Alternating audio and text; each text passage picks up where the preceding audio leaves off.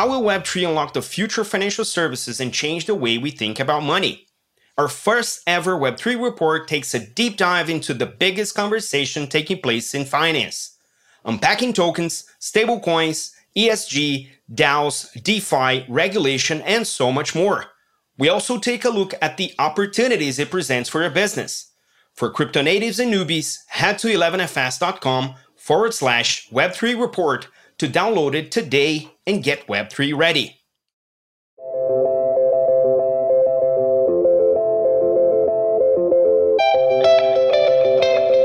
LFG people, hello and welcome to Blockchain Insider. I'm Mauricio Magaldi, Global Strategy Director for Crypto at 11FS. This is episode 177, and I'm joined by my amazing co-host, Cuy Sheffield, Head of Crypto at Visa. How are you doing, Cuy? Welcome to the show. I am great. It's the last episode of the calendar year. It's been such a good time. Appreciate everyone listening and just learning with us. And so we've got some great guests to finish out the year strong. Great. Yeah, it's been a great, very eventful year. So this is an Insights episode. We will be focusing on AML and how regulation can be a solution, essentially. We want to take a deep dive on how the industry is preventing AML, or preventing ML, and illicit financing, looking at recent developments and what we hope the future will bring in this sector. To dig into this, we're also joined by Ari Redbord, Head of Legal and Government Affairs at TRM Labs. Welcome to the show, Ari. Good to have you with us. Hey, excited to be here with you guys. Thank you so much for having me. And we also joined by Jessica Cath, Head of Financial Crime Project Delivery at Fintrail. Welcome to the show, Jessica. How are you doing today? Not too bad. A miniature Christmas cold, but I'm going to get through it. It's lovely to be here. 'Tis the season. Awesome. So before we dive in, just as a reminder to our listeners, the views or opinions of our panel are their own and don't necessarily reflect those of the companies that they are representing. And as always, nothing we say should be taken as tax, financial, or legal advice. So do your own research. All right, let's get started. First part, we're going to cover a little bit of understanding of anti-money laundering, what it means in traditional finance, what exactly, why does it exist, and what does it work? So I'm going to start with you, Jessica. Can you give us a little bit of a glimpse of what AML is in traditional finance, and then we can explore how these things reflect into the world of crypto? Sure, yeah. I'm really lucky at Fintrail to work with a lot of different firms, both traditional and crypto, and how to deal with anti-money laundering or how to deal with money laundering. AML is banded around the industry a lot, and a lot of people use it intertwined with general anti-financial crime. But basically, money laundering is laundering the illicit proceeds of some sort of crime. So it's basically moving money in order to disguise its original source. So whether that be through traditional means or whether or not that be through crypto means, it's basically the same thing. It's moving and legitimizing some sort of money that's come from, fraud, bribery and corruption, tax evasion, something like that. So it's pretty much the same. But it's basically the same across both, moving something that's illicit. And in terms of how these things are structured in a traditional setting, Ari, you have a long-standing background with regulators and working government and public sector as well. What are the components that make up an anti-money laundering operation? Yeah, no, it's a great question. And I think, Jessica knows this, I think, better than anyone in this space. But, there are so many different pieces to sort of the anti-money laundering world, right? You have law enforcement who are investigating cases of money laundering and financial crime to build investigations and prosecute bad actors. You have regulators that are trying to come up with sort of sound regulation to stop money laundering from happening in the first place. How can we be, how can we craft regulation? You have policymakers, right? That what are the right legal frameworks? What are the laws? And I know we'll get in a lot of that today, but really at the front lines of anti-money laundering are the compliance officers at financial institutions. And what they're doing is that they're ensuring that every transaction, we call it transaction monitoring, every transaction that is going through their financial institution, traditional, FI, or crypto, is not a bad actor who's trying to turn illegitimate proceeds into legitimate proceeds, or at least looking like legitimate proceeds, by moving them through their systems. And these folks are really sort of tip of the spear when it comes to stopping bad actors from moving money. Great. So I see from the traditional finance world where I come from, that this is one of the largest concerns, and a lot of investment goes through systems and data and processes. Cuy, what's your perspective on this on the traditional end of things? Yeah, so I'm by no means an expert, on the topic. So excited to learn from Ari and Jessica. I think what's interesting when you compare, AML in traditional finance to crypto is, you've had compliance officers who have been, working, setting up procedures and controls for traditional payment networks for banks, for decades. And I would imagine that there just hasn't been as much change in new technologies and how you have to manage some of these policies. And so it's been more about, executing, operating the policies, running them over time. Now that you have new technologies that are emerging, new payment networks that have different properties, then the challenge has been for people who have built compliance programs in a traditional financial institution. How do you take, some of the same principles, some of that same experience, and then apply it to crypto? And there are a whole new set of tools that you can use in crypto. And so I'm interested to hear more about kind of where this intersection is between, the tools that are used for traditional finance, AML, and the tools and processes used for crypto. And, is it a completely different set, or is it, a lot of them are the same? There's just these new things like the ability to analyze a blockchain. I love that. But before we go there, I'll give you a tiny bit of provocation to both Jessica and Ari, and we'll take it into the weeds of how these things are blending in. But I really want to know if you can. Is this working in traditional finance? Because the critics of crypto say, well, crypto, and there's an ECB manifestation last week that was like, oh, crypto is a gateway to money laundering, right? Well, if you're in blockchain, you know that it's not exactly true, but this comes from an angle that says, well, in traditional finance, this works. And I want to hear from the experts whether you believe that, if you can share, obviously, and obviously, what are the gaps? And then I'll go to Cuy's point.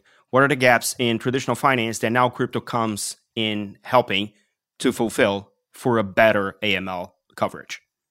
Yeah, I'm happy to jump on that. Short answer, no, it's not working perfectly in traditional finance at all. There are some key challenges for anti-financial crime or anti-money laundering prevention. So number one is the lack of information sharing, because what are we trying to do as financial institutions? We are not the police. We are not an agency that can go out and actually fine or deal with the criminal itself. Our responsibility is to identify suspicion and hand that suspicion over to any relevant law enforcement agent. But we can't really identify suspicion properly without sharing more information to be able to identify suspicious behaviors or suspicious patterns, that kind of thing. So there's a limit to how much we can do. Traditional firms can only see part of the story that's within their transaction monitoring or within their customer book. So there is a limit there. And there's also some hesitation from regulators about using new tools. Really interesting case with Bank and the Dutch Central Bank, where they took the regulator to court for not allowing them to use AI to be able to identify suspicious behaviors and transaction patterns. So there are some real key challenges here when it comes to dealing with money laundering in traditional finance. But there are some things that they do get right a little bit. So we have improved. We're moving to a risk-based approach instead of a rules-based approach. So really trying to look at where the risks are and actually dealing with those risks in line with the product and that kind of thing. But there are certainly a lot more that we need to do to actually make this work in traditional finance and also in crypto. I love that. So let's bridge then to crypto. What is it from traditional financial services that we see now with what we know that crypto can come to help? Yeah, no, it is a great question. I think Cuy sort of got to a lot of these sort of points or jumping off points. It's interesting. Look, the entire anti-money laundering sort of system globally has always relied on sort of these siloed intermediaries, right? Banks, essentially. And what those banks do is that they provide suspicious activity reports or other types of reporting to their regulator directly. And the only people that essentially see those, what we call SARs in the United States, but every regulator calls them something different globally, is the only people that ever see them are the banks and the regulator. And maybe law enforcement, if they dig through thousands or more pages of documents. When I was a federal prosecutor for a long time, we used to have a SAR task force where the entire job of this group was to go through these suspicious activity reports and try to make cases. But crypto really, really turns that all on its head, right? Because the nature of blockchains, those qualities, transparent, permanent, traceable, really allow regulators now full visibility on their entire regulated ecosystem. So they don't necessarily have to rely exclusively on financial institutions, crypto businesses for those siloed SARs. So it does a couple things. One, it really allows a lot more visibility from a regulator or even from financial institutions to understand sort of the entire ecosystem. It does something else, and that is sort of puts the onus potentially on a regulator to actually see everything that's going on. And obviously, that's a very difficult task that requires resources and manpower. But I say all that because really it is the principles are all the same. I think to Kai and Jessica's point, right? The principles are exactly the same. You want to stop bad actors from engaging in your platforms, and you need to monitor every single transaction and screen every single customer that comes through. But it really just the nature of blockchains, you can do this a lot better with a lot more visibility. Got it. No, I hear you. And I think that the whole discussion about transparency, which is paramount in our industry, and about traceability and the immutability, the ability to actually audit not only what happened, but what happened when it happened, the timeliness of it is a vantage point that regulators haven't yet tapped into for the most part, right?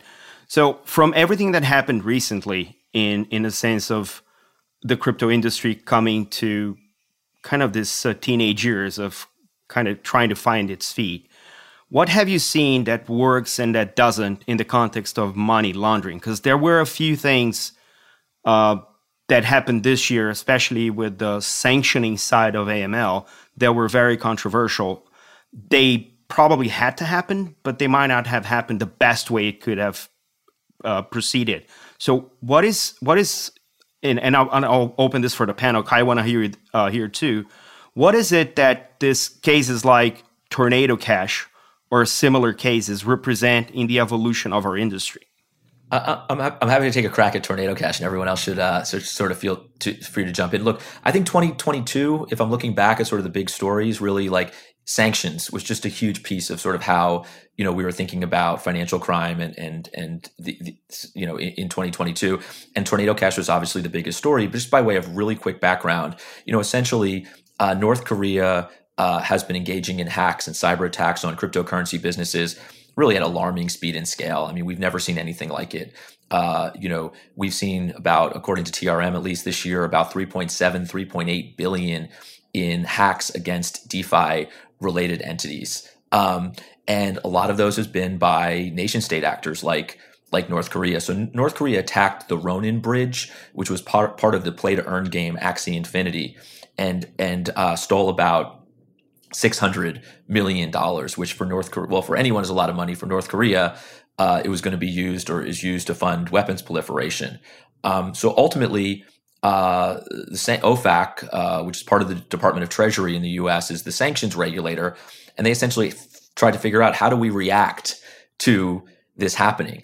I think Ronin was a really interesting moment because it changed the way we think about hacks, right, from like a law enforcement issue to really a national security issue, and that's when Treasury and the White House got involved. So very quickly, it was the first time ever that OFAC actually used sanctions against North Korea-related entities in this sort of cyber warfare context. So OFAC sanctioned the address where the hacked funds first moved, added to the SDN list. And then OFAC said, all right, we're going to use blockchain intelligence like TRM or these other tools to start to follow the money. Because as you mentioned, Mauricio, you can do that in crypto, right? They sanctioned two more addresses. And then they said to themselves, well, how do we keep following the money? So they sanctioned a Bitcoin mixer called Blender.io. But then the overwhelming, amount of money laundering was going through Tornado Cash, which is a decentralized protocol on Ethereum. And ultimately, OFAC sanctioned Tornado Cash. And the question that sort of arose is, well, what about all the regular users who are trying to gain more degree of privacy in a more open financial system? And we sort of just started this whole conversation. So on the one hand, you have national security interests, right? We need to stop bad actors like North Korea from laundering funds. But on the other hand, you had all of these regular users who were now potentially engaging in sanctioned activity by moving their funds in and out of Tornado Cash. Lots more to discuss there, and happy to sort of elaborate. But I think that's sort of like a decent baseline start on this. And if I'm remembering this correctly, I mean, this first case of sanctioning an actual protocol that, my understanding is before it was, sanctions would happen for an individual or an entity, but here you have, software that is running autonomously. There isn't really an entity behind it, but anyone who touches that software, is, subject to, any number of penalties, from a sanctions perspective. So maybe, Jessica, how have you seen the industry respond, and how did companies, deal with that? If a customer had touched Tornado Cash, before, were people, preventing transactions from going there? What does the industry do now that happens? Yeah, it wasn't met very kindly by lots of people in the industry. And actually, really interestingly, at our conference last year, we had this exact discussion about whether or not mixers should be sanctioned.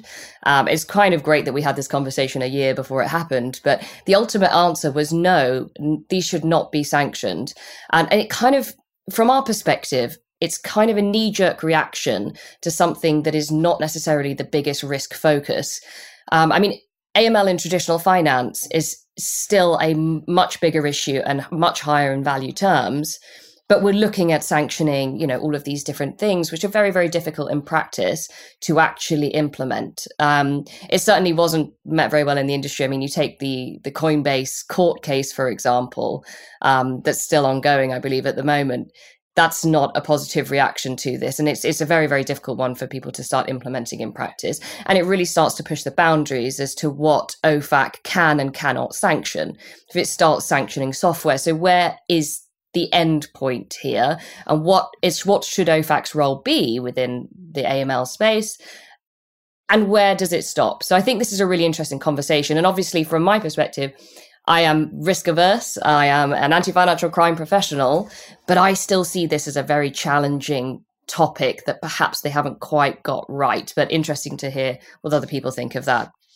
I love the way Jessica sort of phrased that in questions, right? Because like I'm constantly asking myself to sort of work through these different issues when it comes to this, right? Like we need to figure out ways to stop bad actors from moving funds at, a really scale, right? We're talking billions of dollars, but at the same time, we want regular users to be able to use these sorts of tools. One kind of interesting thing that may not have necessarily been part of how OFAC was thinking, I don't know.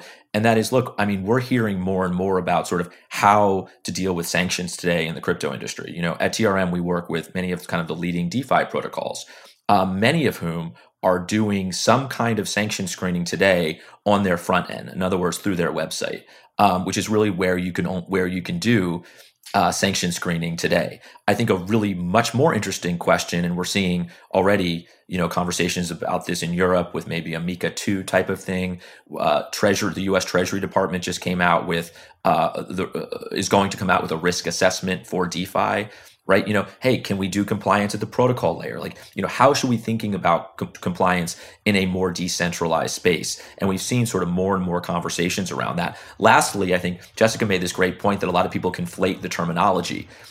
I think until Tornado Cash in the crypto space, we heard like AML and sanctions, like it was one word. And I think what we've seen now is a little bit more focus on some of the differences, right? Sanctions is strict liability, like don't get it wrong. Like, you've got to comply with this. I don't care who you are. OFAC clearly doesn't care who you are. But at the same time, AML is different, right? It's a risk-based approach. You got to do everything you can. So I think we're seeing a little bit more of a nuanced conversation about how to do some stuff, some of this stuff. And I think that's probably a good thing. And it's, I mean, it's still not perfect in the traditional finance space either. So that conversation is happening at the same time across everything. You know, so really starting to understand this, we do need to take that more nuanced approach. Ari's absolutely right. I wanted to go a little bit of a different direction of, I'm curious how you think about the role of KYC in building AML programs, and how does KYC differ from a traditional, you know, finance, traditional payment, you know, company compliance perspective versus a crypto one? Curious, maybe Jessica, to start of just unpacking the differences there. Yeah, we've worked with a number of crypto exchanges this year to start to implement their sort of CDD process, so customer due diligence processes. So that's the checks that they do on their customers when they onboard them, as well as the ongoing monitoring of their customers throughout the customer relationship. And ultimately, there is very little difference between customer due diligence or KYC, know your customer checks, in the crypto space versus the traditional space. It's more the cultural openness to different technologies to use as part of that onboarding journey that's the main difference. So when we deal with a lot of traditional firms, they might not have the cultural awareness or openness to some of the new technologies that are out there to speed up that onboarding journey, improve the customer experience. But in the crypto space, they're very open to looking for what's the best tool out there to enable me to do identity verification very quickly, and then implementing that at speed. So it's more that cultural difference that makes it very different. But at the same time, the checks that they're actually doing are ultimately the same. Because the same requirements, if they are regulated, the requirements are the same for both. I want to maybe go back to this particular context in the sense of tooling, right? We're talking about data. We're talking about the blockchain. We're talking about the traditional finance systems that are partially obscure to the law or to monitoring, because they're all self-contained, and they're like servers and data centers. Some still use mainframe. So it's super self-contained, super protected. Blockchains are public. The data's out there. So we're always trying to balance out privacy, anonymity or pseudonymity with KYC, which is you are who you say you are, and your transactions are licit in the context of what you do as a business or as an individual. So what is it that we're getting it right in crypto in this context of tooling, that on the end of the traditional finance, if we blend these two things, there is not a stifling of innovation, but are actually bringing that data innovation towards traditional finance so they can also benefit from it and maybe stop being scared of blockchains? Yeah, I think this is one of the really most important questions in the space, and I'm not sure there's a good answer today, but the conversations around sort of how to solve this, I think, are some of the most interesting. I mean, just quickly, I mean, I think what Jessica described was so perfect, but it was really how centralized exchanges do KYC similarly to traditional financial institutions, which is absolutely true. If you ever go open a bank account, it's pretty much the same process as opening an account at Gemini or Kraken or Coinbase. But where this gets really interesting is sort of like, well, what is KYC or identity in a truly decentralized world, right? And I think that's where all these conversations around digital identity and, hey, could there be something where I go around transacting on blockchains, but people still know who I am for purposes of sort of, you know, knowing who you're engaging with. Just like sort of backing up a second, you know, like we talk all the time about these tools, and just really, really quickly. So at TRM, essentially what we do is we take all that raw blockchain data, right? The sort of the alphanumeric address, the transaction data, and we layer it with threat intelligence. So we're not saying, you know, hey, that's Jessica's or Kai's or Mauricio's wallet. But what we are saying is, hey, you know, that's wallet is associated with ISIS, or it's associated with Coinbase or an exchange, right? Like we're able to sort of just give insights into sort of who you're transacting with, mostly from sort of a risk perspective. So it's very different than sort of this idea of KYC, but actually the blockchain allows you a lot more intelligence, you know, beyond just sort of who's providing a driver's license or a screenshot than necessarily we have in traditional AML. Jessica, is that sort of, what do you think about any of that? Yeah, I mean, definitely. But I would just add that there are some new sort of KYC tools as well that enable you to verify somebody's identity without actually knowing or having the name of that person as part of your data set. So that really starts to push the boundaries here where you are actually verifying to a standard, but you don't see that data. So that privacy element plays into this. And again, there's so many conversations in the UK right now about whether or not we should have better digital identities. Perhaps we should have, everyone should have a digital identity wallet with that they then provide access to when you want to open a new account or whatever you want to do. And all of that information is pre-verified. But in the UK, obviously, we don't even have an ID card. So we have nothing at the moment, and we're very averse to those kind of things. But it's really around that privacy versus making sure that you've actually got your identity verified and you are meeting those really, really important standards. So yeah, it's a really, really delicate balance, but there are new technologies that are starting to provide us with new ways of conducting this essential verification. So is it fair to say, like, just to summarize, like in traditional finance, you have KYC and pretty much everything is KYC'd. But it's much more challenging to do this real-time monitoring and collaboration between different institutions. And then in crypto, at least on-chain, in self-custodial wallets, in DeFi, you have this ability to do really good real-time monitoring and collaboration, but you don't really have KYC yet. And so in the future, are these two things going to be combined where you could have some on-chain attestation of KYC? You could have a permission liquidity pool in DeFi where you know that someone has been KYC'd and you'll have all of the tools to be able to monitor it. Is that the right way to think about it? Or is the monitoring enough where you don't need necessarily to recreate and bring KYC on-chain the same way?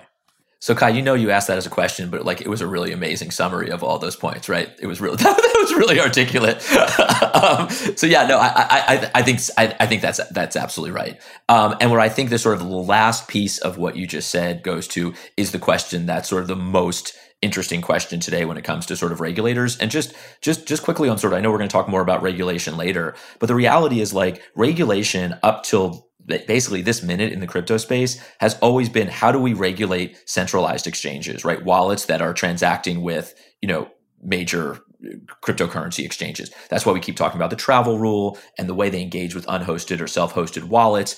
I think we're just starting, and I'm not sure FTX really helped this. We were really just starting to talk about, I think, really, how do we think about regulation, AML compliance in a truly decentralized space? That's why we have sort of, regulators are just starting to talk about that. But I think that's this question of digital identity and how self-hosted wallets or self-custody is sort of engaging with each other. I think those are the questions. To me, 2023 and beyond is going to be really those conversations. And just to that final point, actually, I think you made the point that ongoing monitoring is absolutely key and we can do this much better through the blockchain, etc. But how important is verifying that identity? And it actually is exceptionally important because when you are tracing illicit funds, what do you actually want to do with them at the end of the day? You want to freeze them and get them back. And if you don't know the end identity, then what's the point in anti-money laundering at all? So that's the absolutely critical part of the puzzle that needs to be in place to make sure all of this work. Love it. That is an absolute brilliant way to segue into our next section of the show. We'll just take a breather to hear from our sponsors, and we'll be right back. This episode is brought to you by Visa, one of the world's leaders in digital payments. Crypto has opened up a new world of possibility, and Visa's helping everyone take part. Visa enables commerce across their network and crypto networks through solutions like Fintech Fast Track, a quick and easy way for crypto innovators to issue payment credentials. Join us in this new money movement. Learn more at visa.com/crypto. Here at 11FS, we believe in explaining FS without the BS. That's why we created our 11FS Explore series, weekly videos that break down a complicated financial services topic into something everyone can get their head around, such as on-ramping, buy now, pay later, the cost of living, ESG, stablecoins, telematics insurance, and inclusive design. Search 11FS Explores on YouTube now. Welcome back. Now that we've covered, looking backwards, let's look forward. Let's look to what's coming. Ari, you alluded to 2023, right? And also we had this very material event with FTX in November. And that is obviously has put not only regulators, but legislators are fired up to do something. And maybe the hastiness of doing something means we're going to be seeing very pendular, almost choke-like regulation coming out of these conversations. So let's try and break it down a little bit for the audience. What is it that the countries, because we're currently regulated at jurisdictional level, so we're seeing a lot of conversation coming out of the US for obvious reasons, one of the most important economic centers. There's a lot of conversation here in the UK as well. So what are we seeing in a couple of these major jurisdictions that point to that pendular positioning of laws and regulation coming in the next, say, 12, 18 months? Yeah, I'm a bright side kind of guy, and it's the holiday season, so I'm not going to get too dark here. I honestly think that if this was 3 years ago, we may have seen this sort of knee jerk that very well could have been a part of this, and that's part of because I don't think regulators had really been thinking, let's say 3 to 5 years ago, the way they are today. And I think there's a lot of sort of either conversations, consultations, guidance, regulatory conversation, and some regulation really already in place. In the crypto space. I also think it's sort of, I'm hearing more and more the narrative that I think is right. And that is FTX, for example, really was a centralized financial institution. And the fraud here did not occur on blockchains, right? It occurred off chain in the sort of commingling of user funds to make investments, to pay, to pay campaign contributions, sort of the full scope of the indictment. So I think my view is that we're not necessarily going to see a full sort of knee jerk into the crypto space. We have seen sort of already out of the U.S. Congress some proposals around anti-money laundering in particular that felt sort of more aligned to your sort of knee jerk response. That said, just really quickly, I think you nailed it with the US and the UK in particular. I think you'd add the EU with MiCA, which has not yet been passed or implemented, but will in early 2023 and over the next year or two will be implemented by member states. And really what that creates is a full licensing regime for all of Europe.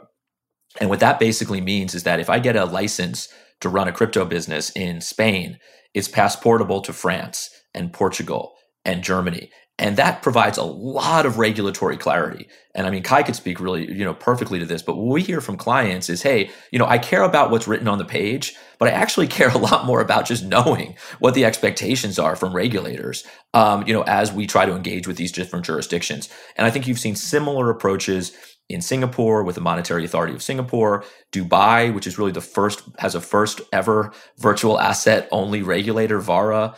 So I think we're seeing some consistency across jurisdictions. I think I'm super excited to sort of see what happens in the UK in early 2023. We're going to see a bunch of consultations around CBDCs, around illicit finance, around a whole bunch of other sort of topics in the space. So there is a lot going on today. I'll close with this sort of piece, and that is, I don't know what's going to happen in the US. The political environment is just not right for a MiCA style sort of framework. You're not going to get that sort of agreement across Congress. But what we are going to see is sort of piecemeal. So we'll see something on stablecoins, likely a pretty stringent reserve requirement in early 2023. And then we'll see. There's a White House, the executive branch has a framework for digital assets out today.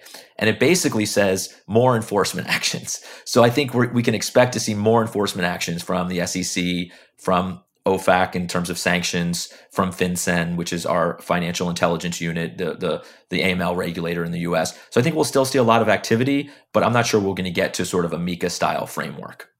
And then in Jessica, what role does FATF play in all this? I hear this acronym of FATF around, you know, AML regulation and things like the travel rule. Can you talk a little bit more about what are some of the global bodies that are trying to coordinate this, you know, among, you know, different jurisdictions and how that might play out?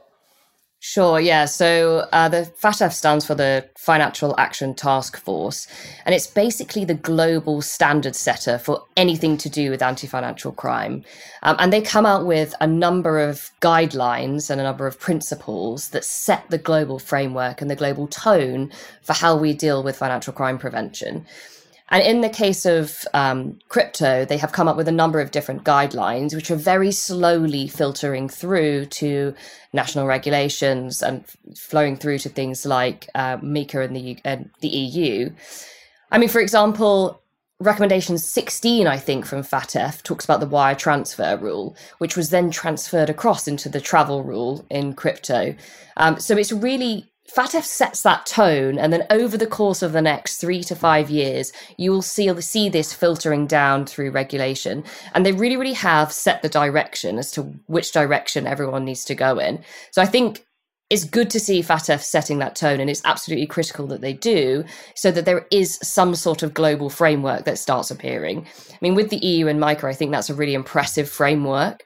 And something that sets it's a really harmonized framework that doesn't really seem to be appearing in the US, which has many different sectors and different segments that are playing different parts.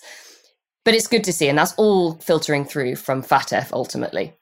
Well, one thing that's kind of interesting about FATF, and I think Jessica got right to this, is that it's almost surprising to see sort of how far ahead they are when they're talking about these issues than sort of regulators globally. It's just a standard setter, right? They're coming up with guidelines, but there's a pretty serious expectation that member states should be following these guidelines. But for example, you know, 2 years ago, FATF provided guidance around DeFi in particular and NFTs. We still haven't seen really regulatory action in that space. We're still seeing regulators talk about it. So it's sort of, you know, it was relatively cursory, and we're going to see a lot more, no doubt. But it's, you know, you find at least the conversations a couple of years ahead of where actual sort of, you know, regulators are. But I think that's a really interesting point, actually, that the EU and the sort of new MiCA framework, they didn't pull out NFTs because in that consultation process, it was very, very complicated, and they decided not to address it within the current framework, which I think is actually the right thing to do. It's not a knee-jerk reaction. They realized that more work needed to be done, more consultation, and they have taken that approach. So whilst they are still behind what FATF is trying to push out, they're actually taking a really sensible approach to this and making sure that what does appear in the framework in the future is actually the right framework going forward. Really, really well said. And I think the UK is another example of this, right? There was a lot of conversation on the travel rule and what the expectations are, and also sort of what unhosted wallets or self-hosted wallets should sort of look like when you're talking about the travel rule and regulation. And, you know, I think the expectation was to call them high risk or to put different standards on them. In the US, they talked about, you know, maybe not allowing exchanges to engage with them at all, right? Or certainly creating other, you know, KYC and other requirements. And the UK came out and said this. They said, look, you know, unhosted wallets are not inherently riskier. But like anything else, you should take a risk-based approach. You should gain as much granular information as possible. You should try to get the best information you can on where you're sending. And then maybe you need to do heightened due diligence depending on that. But I like, you know, when jurisdictions sort of take those FATF standards and then apply some common sense, you know, regulation to them. I wanted to kind of take advantage of both of you, Jessica and Ari, that are here. And I've been dabbling into this. I'm not a lawyer. I'm just super curious about all of this, and I'm, you know, just a lifelong learner. But one of the things that I come across very often is that the fact that we're trying to apply what seems to be an old framework, trying to regulate in centralized manner over something that is built to exist in a decentralized form. So it's an old framework with a new paradigm, which is the decentralized finance. That serves for centralized exchanges and centralized players or stablecoin issuers. But we've seen with the demise of FTX, Uniswap takes second in the volume of traded Ethereum ahead of Coinbase.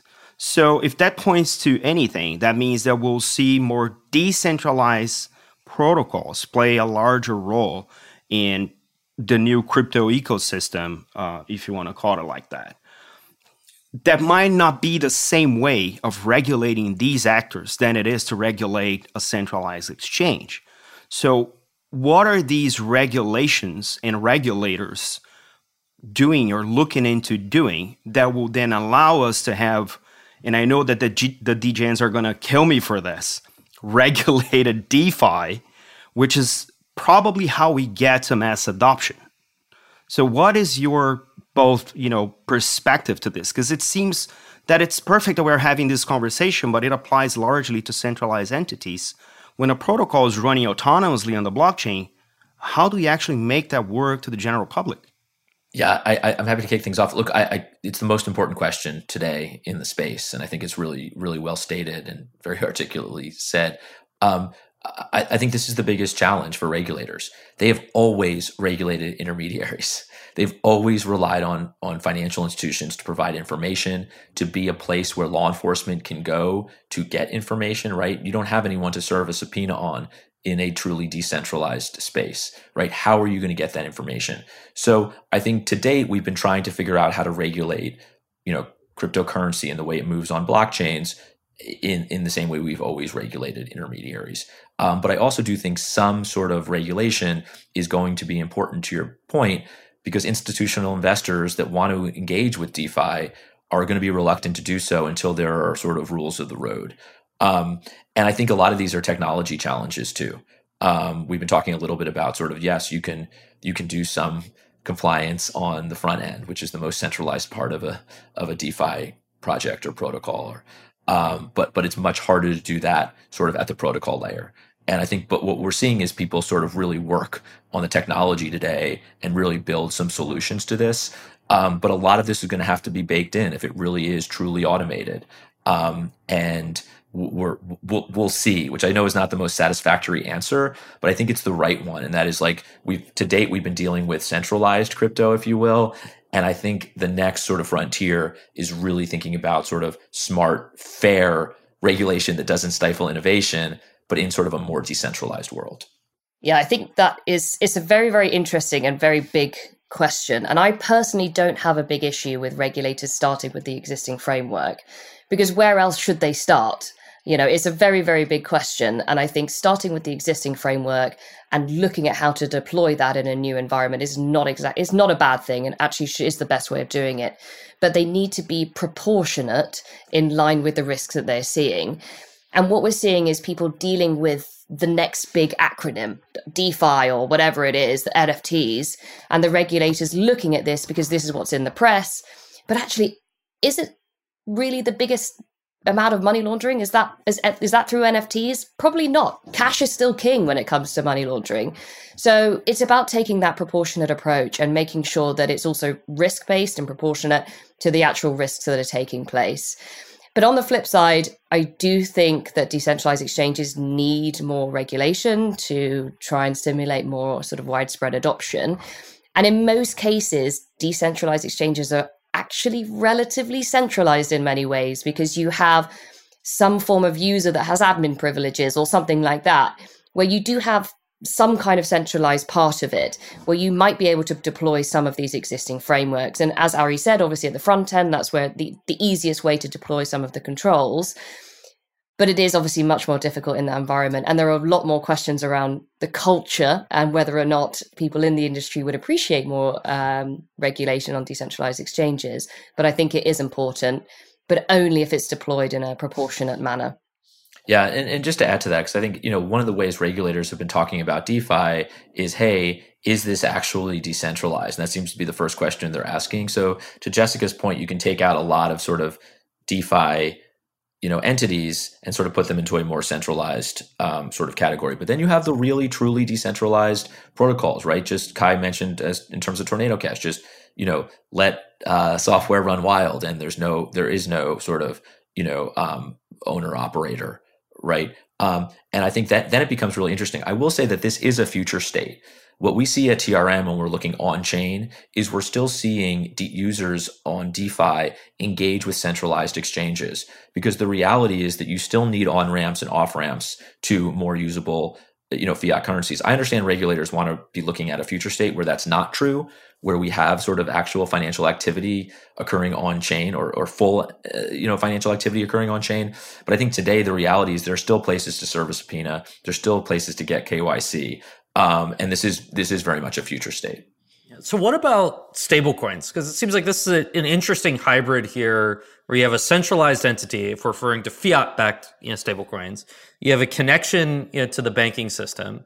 They're the ones bringing these stablecoins into circulation. Today, stablecoins, once they're created, you have a KYC, AML program on the on-ramps and the off-ramps. But then they're flowing between many different, addresses, over these networks.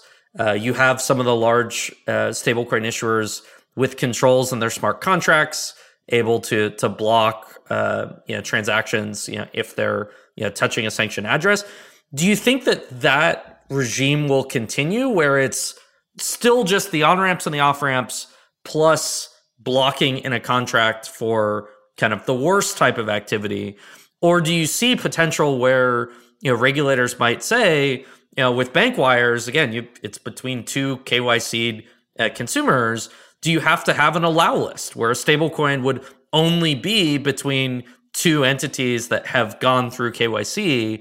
Is the current regime tenable, and do you think will continue as it is right now? My view is I think we're probably moved, as we get more truly decentralized, we are probably moving more towards that allow list model. And I think that sort of goes with what we talked about earlier in terms of digital identity and having some indication of who a counterparty is as you're engaged in a transaction. And I think that's probably where this is headed. I think that we need technological solutions to deal with a lot of this, but I do think that's likely where we're headed. And I think stablecoins play a really unique role in the ecosystem, obviously, but I don't think this sort of like a framework necessarily has to be that different for stablecoins. It's sort of a lot of the same principles are sort of are applicable. Yeah, there's a few interesting conversations happening in the UK. So. HM Treasury, I think, confirmed this year that we're going to be looking at stablecoins just as a means of payment and starting to bring them into our general payments regulatory framework. So making some changes to our electronic money regulations, our payment services regulations, and starting to just bring them to scope as a legitimate, but a standard form of payment. So it's going to start be pulling into that sort of payments regulatory sphere. So we could definitely spend Christmas talking about these, but we're almost up to time. Matt, our producer, is going to kill us if we keep going. So so let's wrap today's discussion. This was amazing. Thank you so much for your participation. This was really informative, and I given the situation in the market. This is going to be a very well-performing episode, I'm pretty sure. Thank you so much for joining us. Let's see, where can people find more about you, Jessica, and about your company? Sure. So Fintrail is fintrail.com, nice and simple. And Jessica Cath on LinkedIn is the best way to find me. Love it. Ari? Love it. And same, trmlabs.com. Subscribe to our weekly newsletter, the weekly roundup. And yes, I am on LinkedIn as well. Just Ari, A-R-I, last name Redbord, R-E-D-B-O-R-D. Awesome. Cuy? On Twitter at Cuy Sheffield and visa.com/crypto. And as for me, you can find me on Twitter, 0xMauricio, and on LinkedIn, Mauricio Magaldi, and obviously 11fs.com. Thanks for listening. If you like what you heard, subscribe to our podcast so you never miss an episode. We have lots in the works, and we're so excited to be talking about crypto, blockchain, and Web3 with you again. If you can't wait until the next episode, take a look at the many previous episodes and get yourself properly immersed in the world of crypto. And if you really love it, please leave us a review. It helps us make it better and helps other people find the show. As always, if you want to join the conversation, find us on social media. Just search for 11FS or Blockchain Insider, or email us at podcasts@11fs.com. This is all for today. Stay rare, stay weird. LFG.